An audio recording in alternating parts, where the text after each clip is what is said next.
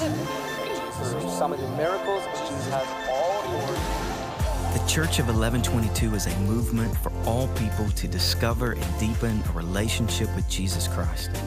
Welcome to our Lent podcast. Good morning. My name is Ryan Britt. This Lent season, we're working through some of the miracles Jesus performed during his life that are shared with us across the gospel accounts.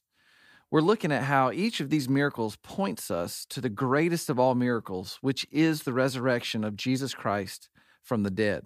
The miracle we're focused on today is found in Matthew chapter 15, verses 21 through 28. And it says this And Jesus went away from there and withdrew to the district of Tyre and Sidon. And behold, a Canaanite woman from that region came out and was crying, Have mercy on me, O Lord, son of David. My daughter, severely oppressed by a demon. But he did not answer her a word. And his disciples came and begged him, saying, Send her away, for she is crying out after us. He answered, I was sent only to the lost sheep of the house of Israel. But she came and knelt before him, saying, Lord, help me. And he answered, It is not right to take the children's bread and throw it to the dogs. She said, Yes, Lord. E- even the dogs eat the crumbs that fall from their master's table. Then Jesus answered, O woman, great is your faith be it done for you as you desire. And her daughter was healed instantly. Now, it seems that in the order of time that this miracle was performed shortly after the miracle of the feeding of the 5000 this point in time would have been a time of hardship and danger for jesus. Uh, the roman ruler herod is suspicious of him and the pharisees were growing in hostility toward him. Jesus knowing that his time had not yet come, departs the regions of Israel he had been teaching in in order to continue instructing the 12 disciples. What Jesus is doing is seeking the seclusion of a friend's home, but what to us on the surface may look like an attempt to hide, in fact, is not. Jesus departs the regions where he had been performing miracles and teaching and heads for the borderlands of Tyre and Sidon we aren't told that he actually enters into what would have been known as this pagan territory, but he holds up at the border. And it's here in this hardened land that a woman from this pagan territory, a woman outside the covenant of Israel, approaches him. Jesus' ministry to this point in time had kept him within the limits of the land of Israel, but here he goes to the borders of Tyre and Sidon for a single deed of mercy toward one outside of the Holy Land and the holy people. What we see in this is that there is nowhere his mercy won't go. There is nowhere his mercy can't find us. There is no one beyond the merciful touch of Jesus. British pastor Campbell Morgan says of this miracle that it is one of the sweetest stories of them all. The mother's heart carrying the need of her daughter with unswerving faith to him who had created the love of the mother.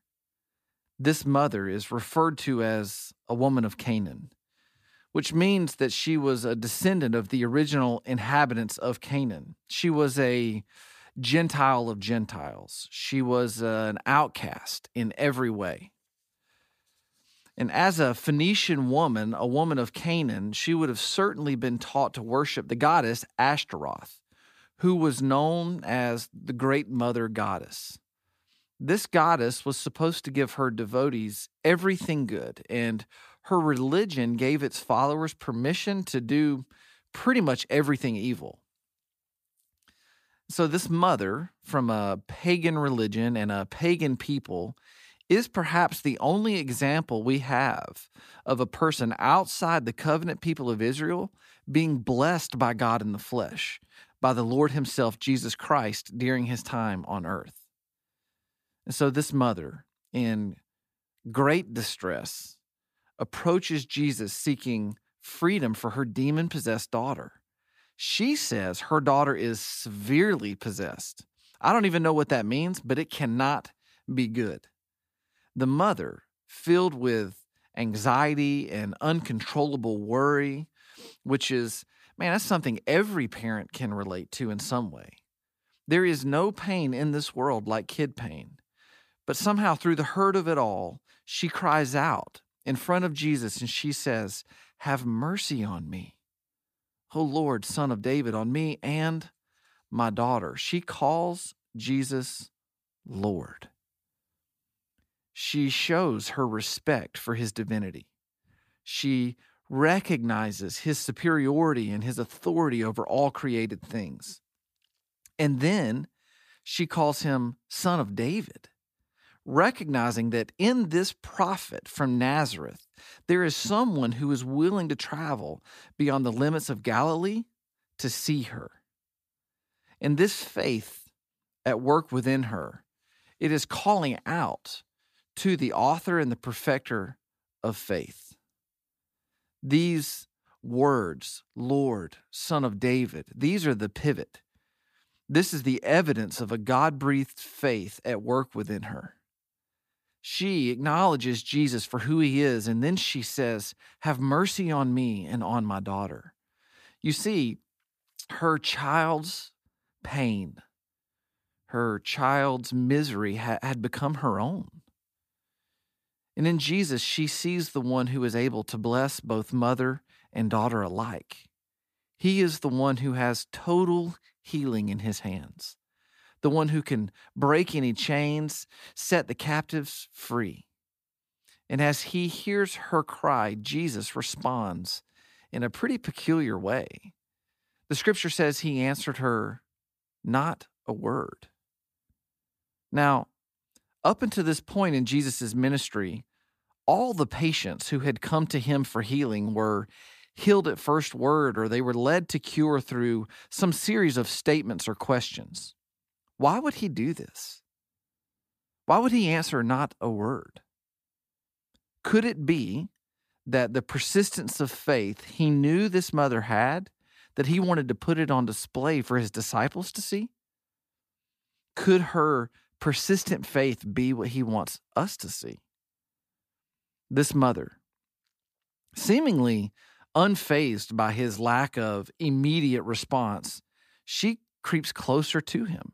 She keeps knocking on his door, all the way to the point of becoming annoying to the 12 disciples. The disciples look at Jesus and say, Send her away. Give her what she wants and send her away. They are saying that she is interfering with our rest, she is bothering us. But Jesus, he, he doesn't answer his disciples according to their demands, nor does he answer the mother according to hers, at least not in the way in which they wished he did. And, and so, after the commotion of it all, Jesus speaks, and what he says could have easily sealed the hopelessness this mother was feeling. That is, if it weren't Jesus speaking.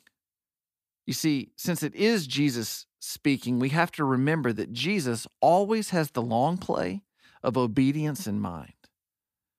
And so when Jesus says to her, I was sent only to the lost sheep of the house of Israel, which that statement at this point in time is true to what has been the crux of his ministry.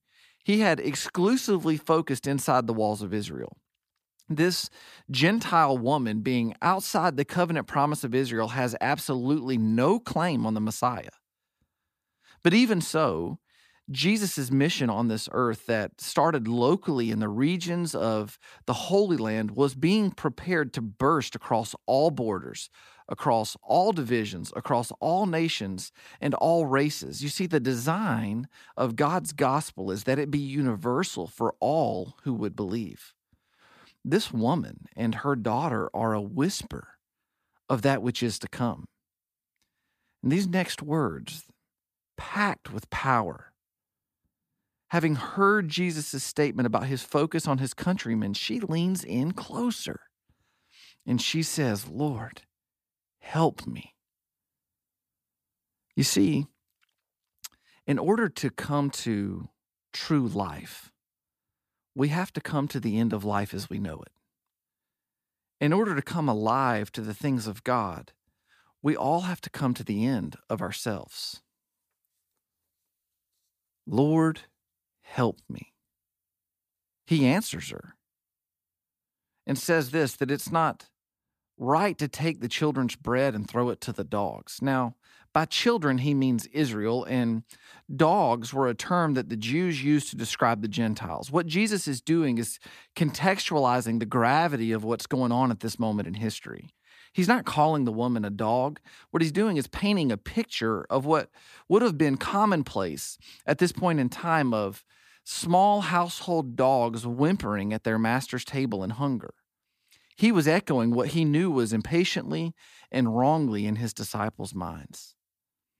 This mother, without a flinch, she draws something sweet out of Jesus' mouth while being surrounded by the bitterness in the disciples' hearts. Her faith strong, her desire to see her daughter healed strong, she comes in closer, almost with more confidence. And she says, Yes, Lord. Yet even the dogs eat the crumbs that fall from their master's table. Yes, Lord. Whatever you have to offer is better than anything I've encountered so far. Yes, Lord. Whatever falls from your grace is better than the false gods I've been taught to worship. Yes, Lord, if you will give it, and I believe you will because it is who you are, then I will receive it. Her sense of unworthiness is deep, but her confidence in his abilities is deeper. When we come to the end of ourselves, to the end of the ways of man that seem right in our minds, we find ourselves at the feet of Jesus. With nothing to offer him, deserving nothing from him, we come to him. With his heart set on us, we find ourselves through all the pain of life and all the brokenness of sin, we find ourselves standing at the edge of the empty tomb. We, like this mother, like this daughter, we need healing. We need freedom. We find ourselves at the empty tomb needing salvation. And it is here, in this place, where we find not just what we need, we find who we need. The death and resurrection of Jesus heals us eternally when we place our faith in it. Just as this mother was healed, just as her daughter was healed, we find the full assurance of hope that produces persistent faith through the resurrection of Jesus Christ. We stand as believers in full confidence that the word given the apostles and the hope of glory made known to the world through Jesus Christ will forever be sure. It will never end. It can never be defeated. And it is into the victory of Jesus Christ that we go. We do not look for the living among the dead, we look to the resurrected Christ. He is alive, and we are alive with him. Let's pray. God, we pray that you would bless the reading and the hearing of your word. We pray that in all of the areas of our lives where we need healing, that you would touch us and heal us. We know that by your stripes we are healed. I pray healing all over, over all those who are listening today. Holistic, supernatural life breathed into them. Father, I pray that they would be comforted by your words and by your spirit, and that they would know that you love them, that you have a plan for them, and that you sent Jesus to redeem them so that they could walk in the fullness of life. We thank you for your grace and for your goodness in all things. In Jesus' name we pray. Amen. Thanks for listening. Our prayer is that this podcast will help you deepen your relationship with Jesus. For more resources, go to coe22.com forward slash Lent.